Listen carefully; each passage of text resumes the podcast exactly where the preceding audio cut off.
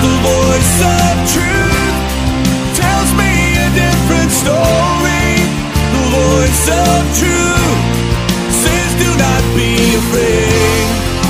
voice of truth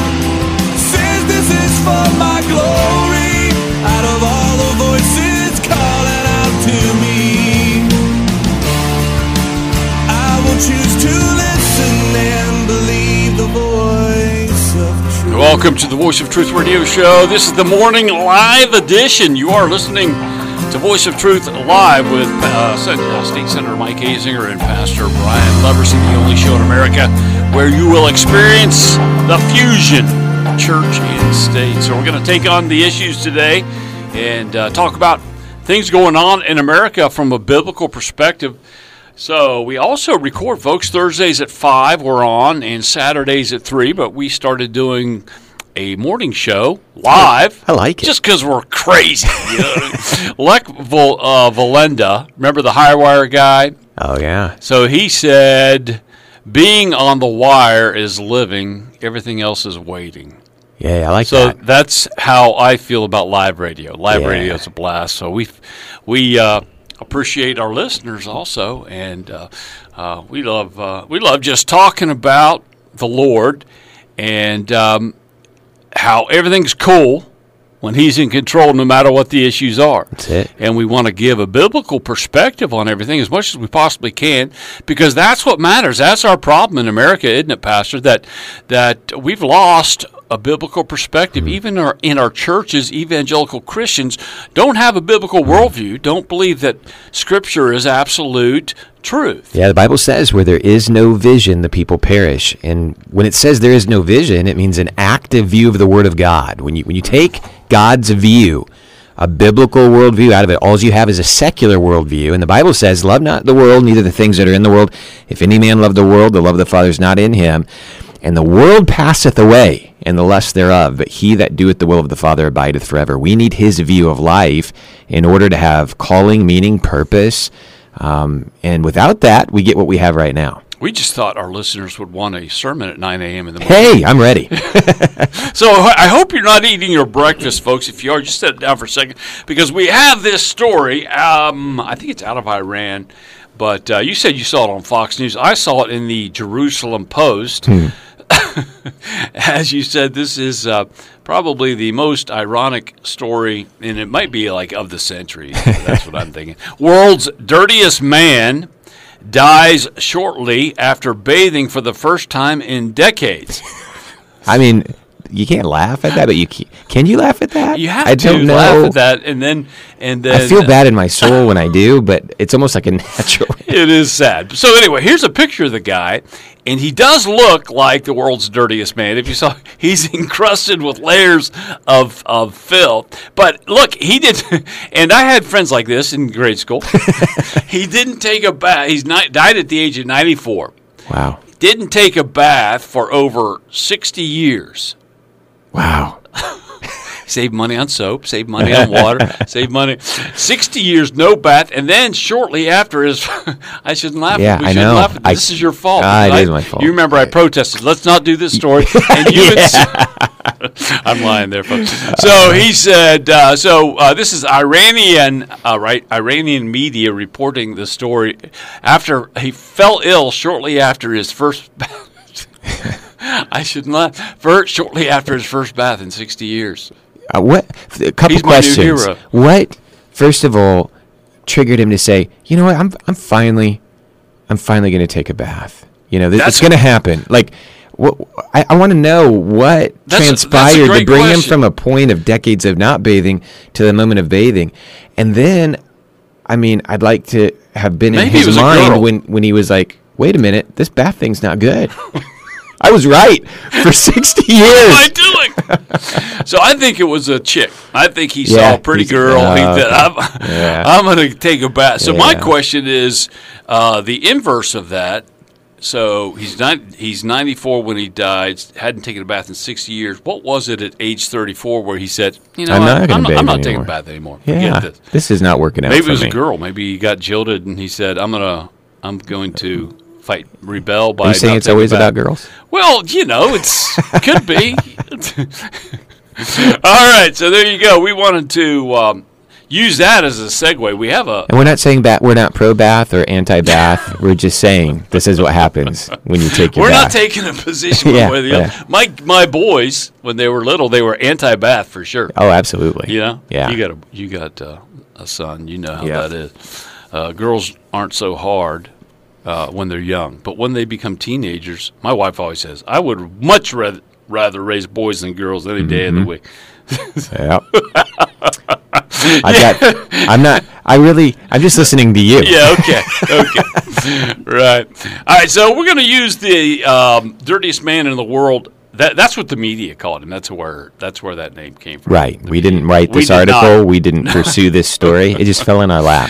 Yeah, so we want to. Um, so uh, it was out of the Jerusalem Post, so I was using that as a corny segue into a great story.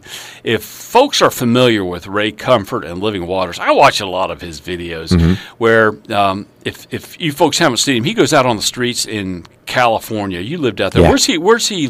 I actually uh, got a chance to sit down and, and speak with him for Wow, a while. Wow. and and Kirk Cameron because he partnered with him for a while. I'm and- jealous. And, um, you know, uh, I I was an outreach pastor at my dad's church for a while, outreaching into the community, and then of course we planted the church in Southern California, and uh, it was really neat to just get their take on on how you challenge the conscience that God has already put in a man. Yeah. In order, Where, where, would you talk to him? That's cool. it was at a coffee shop. They were actually um, talking with some other folks, and I went over after they were done and introduced myself, and then sat down and chatted with them for a while. So, That's awesome. yeah. The- the- he's obviously just a, a great guy. You can tell.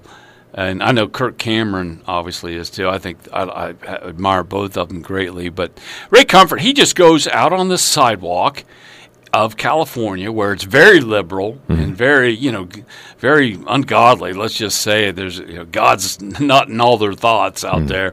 Um, and he just, he'll, he'll, interview one person in particular. Even if there's a big crowd, he'll interview them, or sometimes, um, you know, kind of in a sequestered area, he'll he'll interview one person, and they're fascinating. And he always does the same thing, like you said. He uses the law to show them their sin, and and then gives them the gospel. And um, so. We, we're going to play a, ki- a clip here about uh, two minutes and 37 seconds.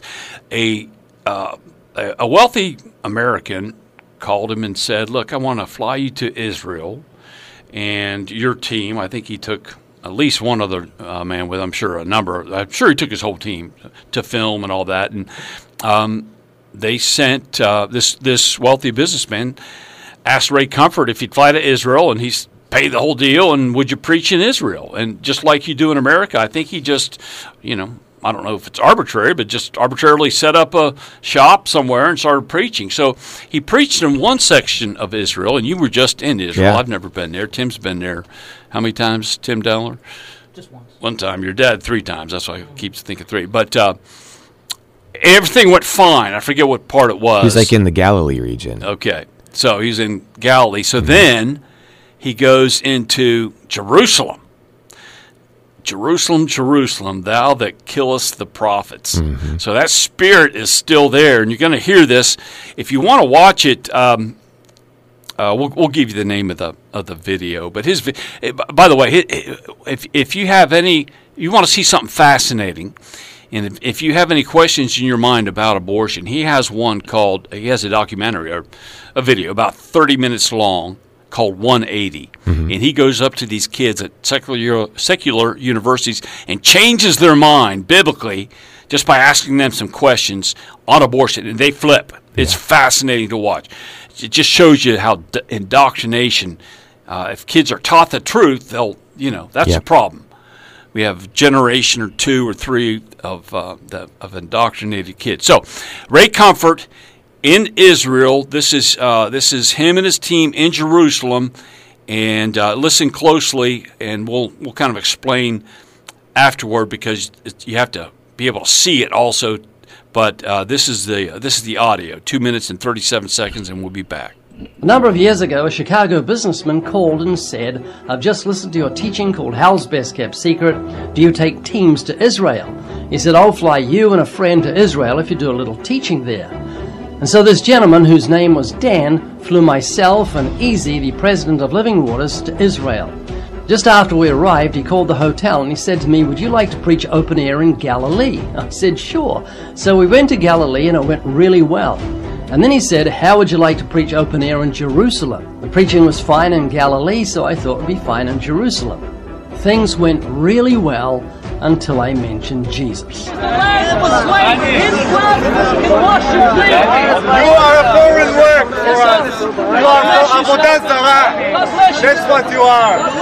That's what you are. I don't want your bless. I don't need your bless. I against everything you represent, everything you say. I want your You come and you, you come to poor people, you try to make Christians. That's what you're trying to do. God will pass over your sins if you trust in Jesus Christ. If trust in Jesus Christ. The Messiah. Ah, Get rid of this.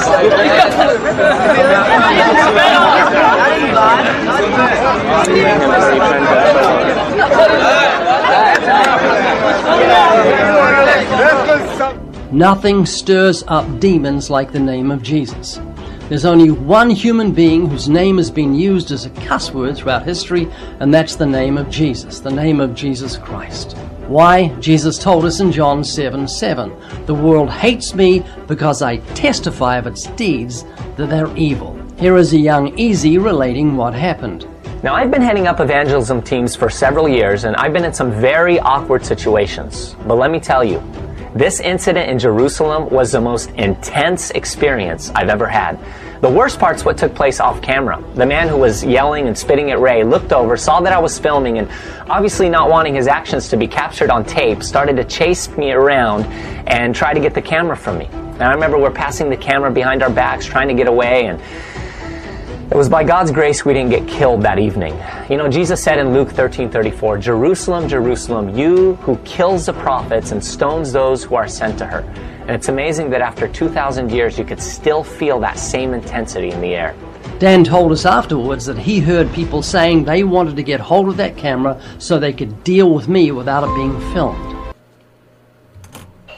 So there you go. If you- uh, you couldn't see some of the, uh, obviously it was audio, and there's a video that goes with it. But there was a one man in particular who kept it, and and they were surrounded with a lot of people. Yeah, Ray Comfort. He's not used to that uh, in America. These Right. these people were right up on him. This was in Jerusalem. He went from Galilee, where everything I think was basically fine, where he preached there, goes into Jerusalem. These people are like right up on him. I guarantee you, he's nervous. Yeah. And this one man in particular kept spitting after at him, and Ray Comfort, to his credit, didn't spit back, didn't punch him. He just kept ducking. And he's a good ducker. He was a good ducker. I, I was exactly what I was told thinking. early on in ministry. You either learn to puck or duck, or, you know, to to duck or pucker. One of the two. when? Uh, do you remember when when uh, Bush was in the Middle East and that guy threw a shoe at him? Oh, and my Bush goodness. ducked. He ducked. He was very He was good. good- So that, so Ray Comfort is Good Bush-like reflexes, his- yeah. he was. So the guy just uh, kept spitting and spitting, and there was a, man in particular um, who I think. Just basically said, uh, as as one of the Ray or the other gentleman said, uh, you know, we're we're going to get rid of this guy. He's not coming here and, and preaching in Jerusalem. And Ray Comfort makes that, that great point at the end where he he quotes uh, what Jesus said: uh, "Jerusalem, Jerusalem, thou that killest the prophets." What's amazing when we were over in Israel just a little while ago, uh, we were taking one of our stops was at the precipice outside of uh, Nazareth, and um, you know that's the area where Jesus' own countrymen ran him off to the edge, and we're going to push him over. They were going to. The Bible tells you Yeah. they were going to push him over. But then a miracle took place. He walked He passed crowd. right through the middle of them without them knowing. Isn't that wild? Yeah. So it wasn't his time, and obviously he's God, and they're not going to push him off. Uh, but they wanted to. Yeah. they That's that wanted to. So, uh, like we were and talking that spirit's here in the United States as well. Yeah. And and we've seen it like we've never seen it before here in the last few years with people violently pushing back against biblical ideology. Yeah. And in a way where I was reading an article the other night where there was a demonstration of a woman going into a church. I, I think maybe it was a Catholic church. I, I don't remember what church, but she went in there and and mimicked aborting Jesus Yeah. Um, in order to to try to push back against a pro-life view, a biblical view of life. Let me say uh, th- this also that and that that's a, a, a great illustration that you made there that shows you that demonic spirit is in America. But you know where else you can see it is in Halloween. Yeah. You know, my wife walks. Uh, I do too, but my wife really walks. Like she walks through neighborhoods and um, around where you live. Also, um, you see things in people's yards that you never saw when we were kids growing up. There's one of uh, uh, some kind of a witch or something hold a, holding a baby upside down over a a pot of boiling water. Uh, Just it, it it's it is a spirit. There's there's you see these you can buy them now. These three witches around uh, a uh, what do you call the bowl that they Yeah. cauldron. How did you know that, Tim? you uh, sinner. So anyway, yeah, and and I, I saw that and I thought, wow. Then I saw another one. So obviously, there's places you can go and buy these, and these huge twenty foot skeletons. That's a spirit. That is that is a, a worship of of uh, of Halloween in that spirit more so than you know when I was a kid in the seventies we go around the neighborhood with our you know whatever we were dressed up as get candy and Your construction worker, yeah, your yeah it wasn't police officer. it wasn't uh, something out of a Halloween movie. What's Yeah. it, Jason or whatever? Uh, but that that's here. And anyway, so I, we we thought the folks would enjoy hearing that. Uh, Tim, do you know the name of that video? We'll get it for you and give it after the break if you want to watch it because it's it's really uh, a lot longer than that. But to see it. Um, is twice as good as, as to hear it, Yeah. but we thought the audio uh, folks would, would really be interested in hearing, and I, I thought you would too, Pastor, since you just came back Yeah. from from Israel. All right, so next segment, when we come back, we're going to talk about the owner of Hobby uh, Hobby Lobby. So this guy, he's he is a gazillionaire and gives away money probably as much or more than any Christian businessman in the country. And what he's doing with his business, if you haven't heard, we're going to talk about that, and um, some some woke stuff. Some uh, I got I got an article on some kids, some adults now who called into a California Board of Education after they had de- uh, after they had transitioned and then detransitioned, and the awful mess that that uh, that whole uh, philosophy has has put them in. They're Yeah. in a, a just you can't you can't come back No. after you have certain surgeries. Yeah. There is no coming back from that. All right, folks, you're listening to the Voice of Truth Radio show with Mike Azinger and Brian Leversey. We'll be right back.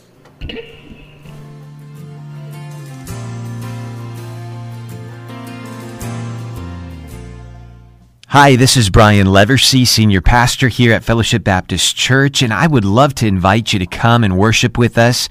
Our services are Sunday at 9 a.m. and 11 a.m., and then again in the evening at 6 p.m. We have our Sunday school programs at 10 a.m. and our Wednesday night Bible studies at 7 p.m. Exciting things are happening at Fellowship Baptist, and I would love to see you there. God bless. Blessed are those who have not seen and yet have believed. There was a Roman soldier who trusted Jesus enough to send him a message. His servant needed healing. The soldier believed without needing to see and without needing Jesus to make a house call. This soldier knew he didn't deserve to be in the presence of Jesus. He was convinced that the servant would be healed if Jesus just said he was healed. This man had learned to trust those with authority, and Jesus had authority.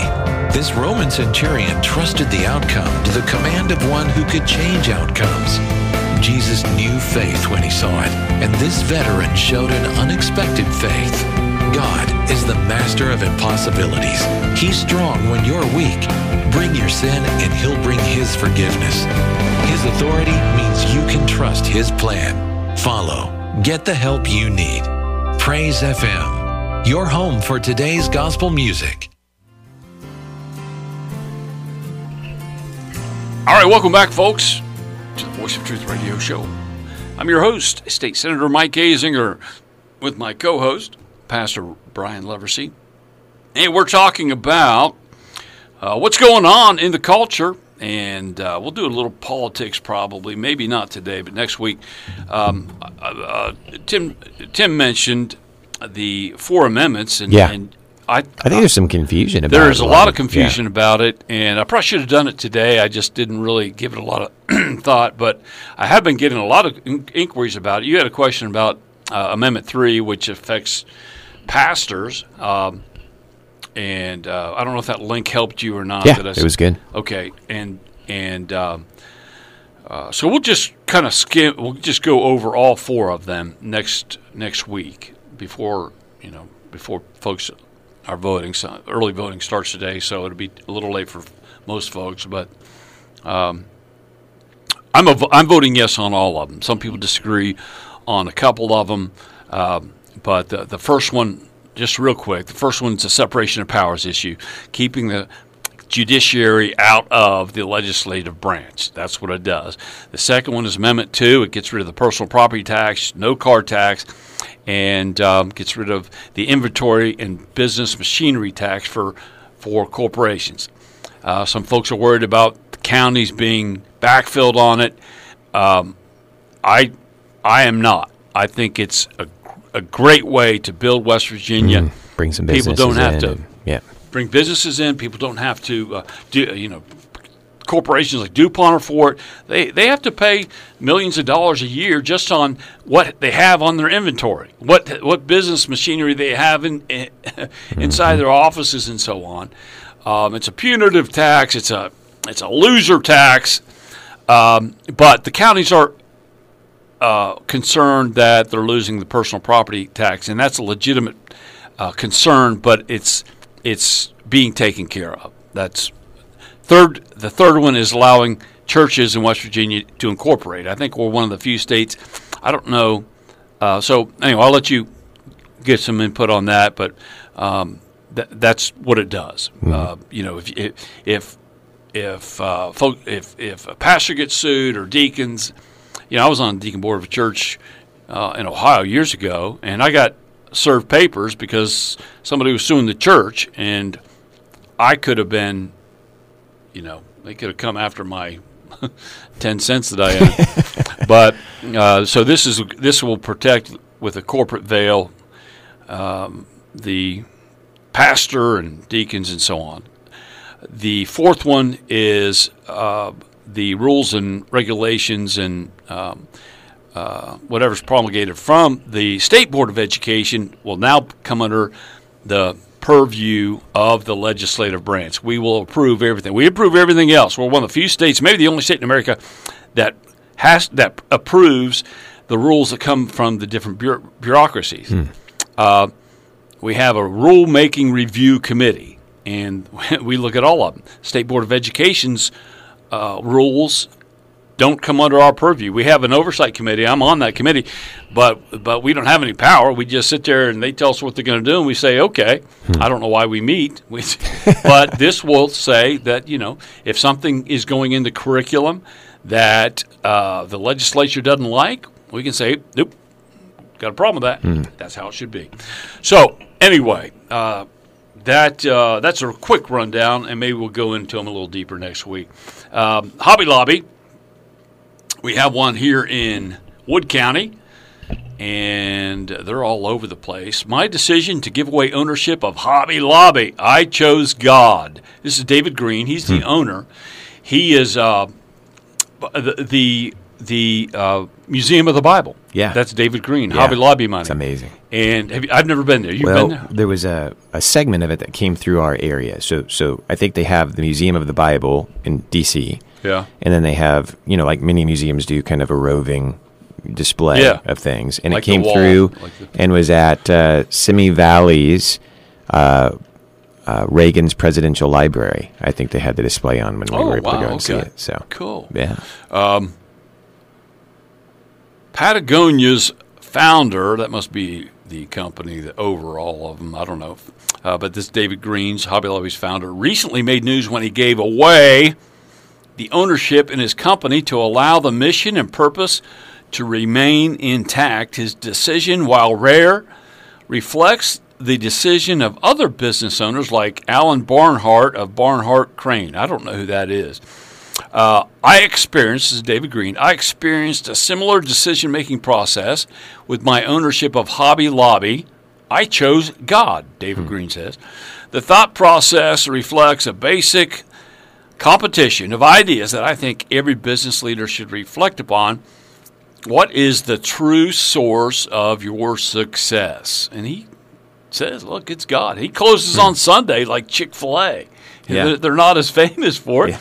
But Hobby Lobby, you can't go there on Sunday. And he said Sunday was his busiest day. Yeah. So that takes faith, doesn't it? To It do does. that. right? In the mid 1980s, I went through a period where I'd grown proud, thinking I had the Midas touch, and I nearly lost the business. God had to show me that He was the one who granted success. The Bible says in Deuteronomy 8:18 that it's God who gives us the power to make wealth. Amen to that. Amen. So he's look he's basically saying, I don't know how many billion he's worth. I'm sure it's billions. But he's not passing it on to his kids and grandkids to ruin them. Because trust fund kids don't have the best reputations, right? because we all need uh, accountability and to work and to earn our own way. Um, so he's not doing that. Although maybe you can give some context on this, but uh, Proverbs says, "A good man giveth an inheritance to his children's children." Mm-hmm. That's interesting. Not his children. Pro- Proverbs says to his children's children. Yeah. So there is that. Yeah. I think Solomon, when he writes in Ecclesiastes and in Proverbs, really sets up the whole idea of why God gives us um, our resources. And it is ultimately as a, as a, a thing to enjoy that he's given to us and then to glorify him. And in that context, we want our children to be in that flow. But like you said, you can ruin your whole family when money and the pursuit of success, earthly success, becomes your God and you push him out of the view. That's the view of Ecclesiastes, which I'm teaching through right now under the sun, apart from God, under heaven. Yeah, and uh, But he nailed it. He's, he's I think it's interesting you decided uh, on Ecclesiastes. Um, I I love Ecclesiastes. Hmm. It's to me kind of a a, a book that's ignored. Yeah. you don't hear a lot about it. I used to uh, when I when I was on the radio station uh, when I had my radio show in Indiana. You don't get paid uh, voluminous sums of money to be a Christian. so I had a second job at night. I would I would clean a uh, uh, repair area of a Ford dealership at night, and I would listen to Mark Levin and Ecclesiastes on tape, just every night, boom, boom, boom, and uh, because I think there it, it's a fascinating, fascinating. Um, it teaches you not to steal your neighbor's um, trash off of their driveway. right. that was funny. So uh, that was an inside joke, but um, you know, I did the same thing. Uh, uh, you you told that story in in your sermon, but uh, about you saw you saw a table for your little girl thinking out of the neighbor's trash, which is fine because I was going to do the same thing. So uh, there was one across the street from me when my little girl was like seven or eight, and I thought, was he putting it out there? Because that's nice. So I called the guy. I went back inside and I texted the guy because he doesn't live at the house. He was he goes back and forth, lives somewhere else. And uh, I told my little girl about it. She's all excited. So I went inside, texted him, said, "Hey, can, are you going to use that table?" Because I wasn't sure if he was. It was nice, little girl's play table. Yeah. And he said, "No, take it." So I went outside, and someone had already gotten it. it was you. It was actually before you were here in here.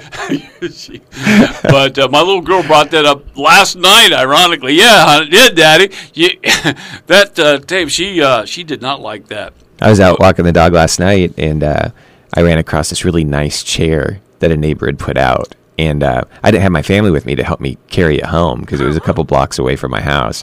But I, I snapped a picture of it and posted it on our church's I Facebook saw, I page. saw your post. That was hilarious. I think I liked your. Uh, I liked it. Um, by the way, I, I want to bring this up real quick. So the morning paper, if you get the newspaper, I don't necessarily recommend getting getting the newspaper. I do recommend a new a new mic. I hate this mic. Can I, You always grab the- it in the the wrong spot. It just. Can we get the deacon boards on the phone during the show and tell them I hate this mic? All right, so uh, library material question. So there's uh, at the at the public library there is uh, uh, overt. Look, it's pornography in these books that they're that they're and there's a gal I met with her yesterday and a, a few other people um, day before yesterday, and she's on fire about this. Um, and she took it yesterday to her credit, she's a she's a little fighter. She took these books. She showed it to uh, uh, well, she took the books to the city council meeting at, last night, and um, Sharon Kuhl, city councilman, who's a good lady, she said, "Oh, I'm not voting for the levy library levy now." After seeing these books that contain pornography that these that anyone can check out, including kids. I mean, it's disgusting.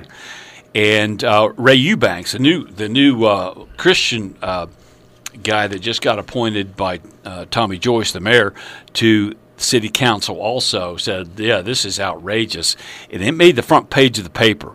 So uh, it's it's uh, you want to call the library folks, you can do it and see what the deal is. Because I heard about it. I went down there looking for the books. This is several weeks ago.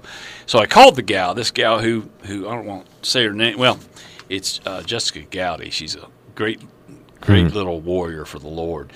Um, so she had posted it or something. I, I said, I'm going to go down there and I'm going to find it. I'm going to talk to them. So I went down there and the books weren't there. And she said, "Yeah, I checked him out. I kept him. I still." I said, "Her her late fees on the books is probably in the millions, but but she is on it. So this is what's happening, and she's being vigilant. And this is what we need to do. Uh, so anyway, your local library, folks. You know those little libraries that Mr. Carnegie started are being corrupted. Uh, so next story: detransitioners call uh, school board, and uh, here we go. So this is a Daily Wire story that is uh, Ben Shapiro's. Is that right, Tim? Ben, Sha- ben Shapiro's group. So I pay for this fire to get past this firewall. Um, and it's one of the few places I pay for, but Daily Wire to me is worth it. They Yeah. have good stuff. So this is this is fascinating. Detransitioners call school board meeting to caution against transgender ideology. So there's three of them. Three of these looks like two biological females and one biological male. You have to nowadays you have to put biological uh, before male or female so people will know. It's called confusion. Yeah, absolutely. God's not the author of it, right? Three. Um, this is Christina Buttons is the author. Three detransitioned young adults called into a California school board meeting. There's some things happening in California. Your state out there, preachers, not all over for California.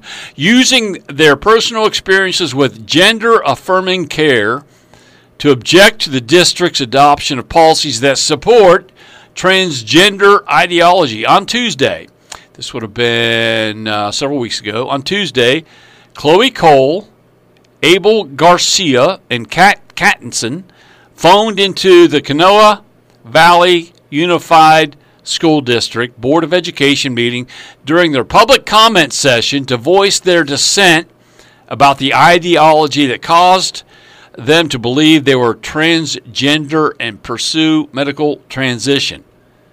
Although they were only allowed two minutes to speak due to time constraints, each was met with roaring applause from the audience in attendance. Wow. How about that? So we have this audio. We should play this uh, next week sometime.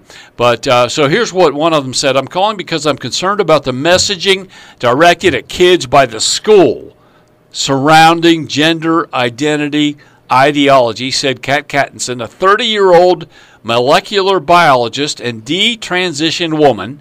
I mean, she's a female who believed she was a boy after being introduced to de- uh, gender ideology at 13 years old. So apparently she was introduced in school, right? Yep. Because that's where she's calling into, the school board. I began identifying as the opposite sex, a man, and that belief negatively affected me for the next 15 years, said Cattinson. Conejo Valley United Unified School District in Southern California has drawn media attention in recent months um, for the for uh, their adoption of policies that reinforce the belief that whether someone is a man, boy, or woman, or girl has nothing to do with one's biology, but instead is determined by one's subjective and undefinable gender identity. So that's a lot of confusing gobbledygook for indoctrination into the LGBT thing. So now, one more paragraph, and I'll let you uh, comment on this, uh, Pastor letter C. Uh, beauty, uh, puberty blockers, cross sex hormones, and surgeries are irreversible, said Cattinson. Let me say that again because the Morgantown Children's Hospital has puberty blockers on their website. Really? Yes. Which reminds me, I have to make a call up there. Um, puberty blockers, cross sex hormones, and surgeries are irreversible. Wow. These butchers, these doctors who are actually butchers, who t- go in there and and and ruin these kids. They remove, uh, look, they remove biological parts, Mm-hmm. And they're never going to be reattached. Yep. That doesn't work that way. And these children are ruined for the rest of their, of their life. Yeah, and that's what lies do. You know, lies bring death. The, the the great lie in the garden brought separation between man and God, and the devil still wants to get right in the middle between man and God and destroy man. And that's why we need to be so active about calling this stuff out in the libraries, in the schools, because they're going after the children. I mean, you are where you're at in life right now. You're probably not going to make too many uh, major decisions about your identity if you're over, you know, 27 to, you know, whatever. But they're they're getting the kids because they know this is how they're going to transform culture away from God and separate people from God. And and this physically when it happens is irreversible, but I'm glad that spiritually it is reversible. I'm glad we've got a great redeemer Amen. that when we come point, before brother. him and we repent of our sin, when we see that it's a lie and that it's not a tr- not true, um, and we turn to the one who is the way, the truth, and the life, he will forgive that. He will restore that person. He will save that person, and spiritually, uh, they can be reunited right back to God. Amen. That's that's a great, great point. So no matter you know, no matter what you've done, you know, God may God may not restore your body to how it was, but He will. One day He will do that, too. One day you'll get Yeah. a new body. Amen to that. Okay, so we're done with this segment, folks. One more segment. We kind of do them in 20 minutes uh, on the Voice of Truth radio show. The next segment, the top books, the top schools. What books do they recommend at the top schools? This is interesting. This is our buddies at Intellectual Takeout. And then um, what else we got on the agenda? Well, it's good. I, I got to decide during the break what what exactly we'll have time for. But you're listening to the Voice of Truth radio show with State Senator Mike Azinger and Pastor Brian Loversey. We'll be back right after this.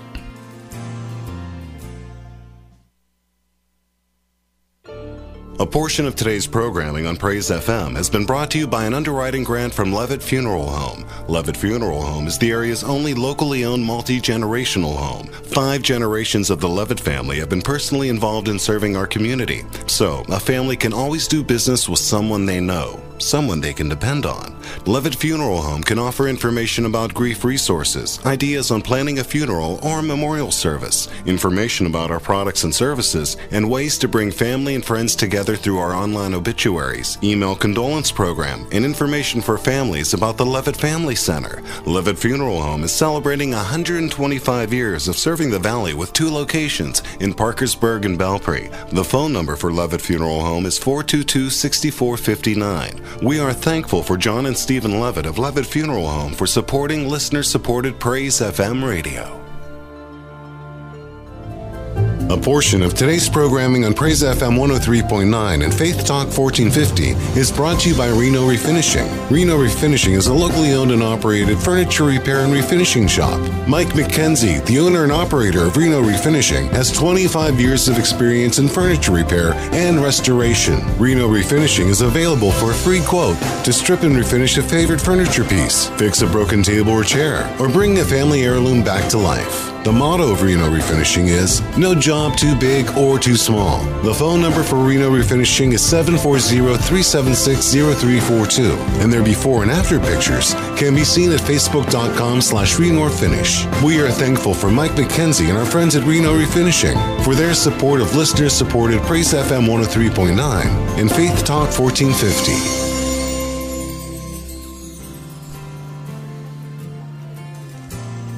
Welcome back to the Voice of Truth radio show.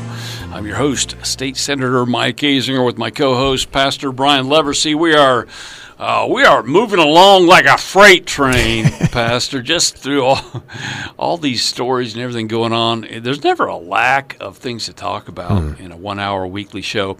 We're on also. We uh, we start out going live on the morning nine o'clock on what is it Wednesday. Mm-hmm. Then uh, Tim records it and puts it on on Thursdays at five, Saturdays at three. Same show that you're listening to now. But uh, so if you miss it on Wednesday mornings, I want to see hear what they had to talk about. You can hear it recorded Thursdays at five, Saturdays at three, And you can download it. and download it at Voice of Truth with Mike Azinger. Right, and that uh, when you do that, please send uh, a five dollar bill to Mike Azinger, and uh, I, I do give you a. Have I been? You take you Monopoly money, right? yeah, that's all I've been getting actually. That's all we print anymore, anyway. So That's about right. um, okay, so this is a great story, but we're going to get to that in a second if we have time. We have to push this to next week. It's on uh, Marxism. It's and I pushed the wrong story. Okay, here we go. Top schools think seventh and eighth graders should be able to read these books. Okay. Okay. Um, this is a Annie Holmquist story. Our, our gal at Intellectual Takeout. She has these great little blogs. They're like blogs. She doesn't write long stories, but she always has just really fascinating stories like this. Schools that use a classical curriculum have a reputation as being more rigor- rigorous than their peers. Um, so, to see if this reputation is deserved, we conducted a survey of over 100 classical schools. So, these are schools that that teach Latin and logic, and and uh, you read the great books, and you write in cursive that, that type Our, stuff. our girls actually went to one in California for Did a couple they? years. Yeah, they had a hybrid program where you could homeschool for a couple days, and they would go to the school for a couple days. Oh, that is and cool. uh, yeah, they they taught uh, rhetoric and you know how to reason things out, Yeah. and they read a lot, like lots of reading assignments. So it was a pretty powerful, you know, curriculum. So Pete Hegseth has a, a fantastic book out where he talks about the history of the public education system, where where it went wrong, and and the NEA. We talked about this, but the NEA used to print Bible verses to pass out to schools Mhm. back in the '60s before before everything. Um, Everything went wrong, and then he talks about classical Christian education, how it's just booming, and that being the answer to the education system. And you would probably agree that and homeschooling and and um, you know anything with a with a, a biblical worldview. Um, so anyway, so they surveyed over hundred classical schools, and um, to find out what they're reading. Below are the 25 most common books assigned to seventh and eighth graders at schools with a classical curriculum.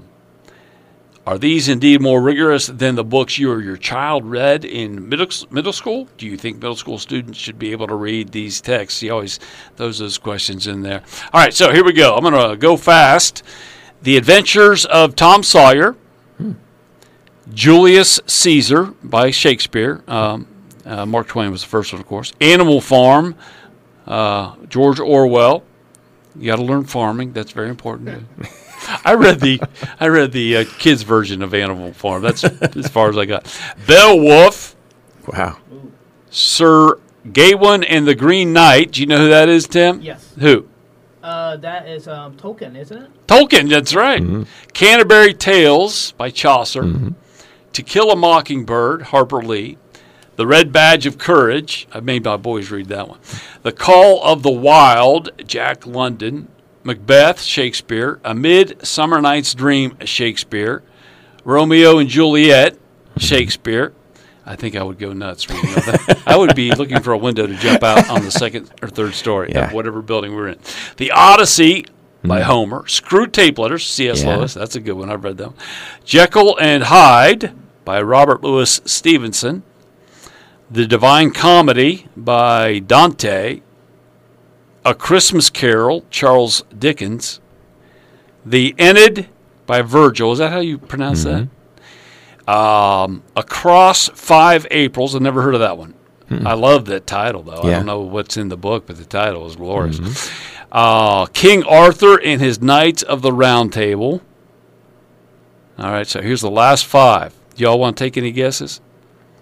Um, House of Seven Gables. No. Uh, what's the Tale of Two Cities. Those are good guesses. Number f- 21, The Hobbit by Tolkien. Okay. 22, The Adventures of Huckleberry Finn, Mark Twain. Um, did you mention Charles Dickens one? Yeah, Tale of Two Cities. Two- yeah. Well, Great Expectations. Okay. Dickens. Uh, Johnny Tremain. Hmm. That, that sounds like somebody that would star on Happy Days. Where's Johnny Tremain? Hey. and then number 25, I've read uh, Diary of Anne Frank. Y'all Yeah, read that one? yeah. Yeah, so that's that one breaks your heart. yeah. So there you go. There's 25 books. Those are all rigorous and lots of Yeah. Shakespeare in there. Uh, I, you know, I read Shakespeare in public school. I think they probably still teach Shakespeare in, pu- in public school. But this, the the war on Western civilization is is taken. Uh, you know, hey hey ho ho, Western Yeah. civ's got to go. So that had an impact, and a lot of a lot of the great books are just removed Yeah. removed uh, from. Uh, so I have a book called uh, the Bible, the book that built Western civilization, which is about the Bible written by an Easterner, a guy named Vishal uh, Mangalwadi, who's uh, an Indian guy, an Indian believer. Um, so the Bible built Western civilization, but we don't teach it. We don't Well, teach and many in many of these books challenge you to have a view outside of yourself, Hmm. where you're contemplating the plight of men and nations and uh, other individuals than you. And I think that a lot of what modern education wants you to focus on is yourself and Wow. the transition you're going through and Yeah. what applies to me. And I think that's a huge shift in mentality. And So critical theory is all about me. Yes. Isn't it? yes. It's all about how you have offended me and I deserve and what classification of victimhood you reside in, Mm-hmm. where these other writings challenge you to be the one who isn't worried about yourself but makes the world better for others. Yeah. Good. Um, okay, so let's say this one. I've got a story here from the Federalist, folks. If you don't read the Federalist, they uh, they they do great stuff, just like intellectual takeout. Uh, stuff you won't find in if you're on Facebook, just like the Federalist and like uh, intellectual takeout, or go to thefederalist.com or intellectualtakeout.org. I think some Hillsdale College guys are involved in intellectual takeouts beginning, but I'm not 100% sure. But great, uh, great website. So next week we'll do the front lines of the battle to save America is Virginia. What they're doing to history. Virginia, of course, is the fountainhead of American history, right? It all happened there. If you want to learn American history, you want to see American history, you go to Virginia. I've been, I took my kids, I dragged them. I had a buddy who used to make fun of me. Uh, um, I tell them I was going on vacation. What, what museum you dragging your family through this time? That's the way all of our family vacations are. Yeah. I mean, we just got back from from Williamsburg last Yeah, year you go. and went to DC and Yeah. You know, it's always doing something about American history. We just love it. That's then that's awesome. That's the way it should be. But so anyway, these these museums, uh, like Monticello, Mm-hmm. uh, Jefferson's place, Mount Vernon, Washington, Montpelier, uh, Madison's home, they're being they're being wokeified. They're being wokeified. Critical theory is being taught there Mm-hmm. because it's being funded actually by a friend of Governor Youngkin, the new great governor of Virginia, who needs to step up here and, and take care of this because they're. I, I get on. Uh, I'm on uh, the Mount uh, Montpelier web website on Facebook, and when it comes through the feed, I just get on there and jump on them about their being all woke and Marxist now because they are. Uh, you can tell by who they invite. They're br- inviting these Marxists, these critical theory people, in to speak at these places, and they're making their uh, these heroes like Madison and Washington and Jefferson out to be nothing but slave owners. That's it. That's all they were. Uh, so uh, we all have we all have uh, areas in our lives that we don't like and that history could say something bad about. But these were the greatest men of the century and of two centuries that God providentially put in America to create a nation that would uh, be the birthplace of freedom. The greatest freedom since probably Israel as a nation when God created Israel, and uh, that sent the gospel across the world, right? And the work ultimately that they did in their careers led to um, the resolving of a lot of those sins and issues that even they had participated in. So y- you have to look at history as a whole. You can't just dissect it out in order to deconstruct it and, and create your own narrative. Yeah, and, and uh, so that's that's what uh, that's what we'll talk about next week. But uh, I got a quick story here. We got about what do we got here, Jim? Five minutes. Uh, about two minutes. Oh, we got two minutes. Okay. Um, let me find it here, folks. It's it's called uh, "Kids Need Both Parents," and this is another intellectual takeout story. Uh, it the the title says the obvious, right? But nowadays, with with so many broken families, and and uh, you know, we're not picking on anybody at all. Uh, things happen, you know. and- but but the, this story just makes the point that that kids need mom and dad both, right? They need mom and dad both. So this is Annie Holmquist again, who wrote the story we just talked about, uh, the book story. She says, when I was a young college student trying to find my feel my way through class and take assignments seriously, I dutifully weighed in on an online discussion board with a few thoughts on the disadvantaged children raised in a single home face. So anyway, she talks about how that was a uh, a big mistake, and uh, people people got really upset. But uh, psychoanalyst, jumping down the story a little bit, Erica Komisar, Tim, keep me up on time here because we may just jump out of this. Uh, how much time we got here? Yeah, about about another minute. Okay. Psychoanalyst Erica Komisar understands this. Writing in the Wall Street Journal, she says that political correctness is bad for kids, citing a new poll in which nearly 70% of those with a liberal poli- political affiliation disagree that, quote, that marriage is needed to create strong families. So you have a, you have a, a a whole zeitgeist. You have a political philosophy in America that look, marriage isn't that important. Seventy percent of these those polled, marriage is important. Having mom and dad both isn't important. And th- the biblical view of that would be the contrary. It's designed on purpose for a reason by a creator who has intention. And when you mess with it, you mess with the blessings that Yeah. come with it. Yeah, amen to that. All right, you're listening to the Voice of Truth radio show. We're done for today. You can hear us Thursdays at 5, Saturdays at 3, same show, podcast at Voice of Truth with Mike Azinger. God bless you, folks. Have a great day. We'll see you next week.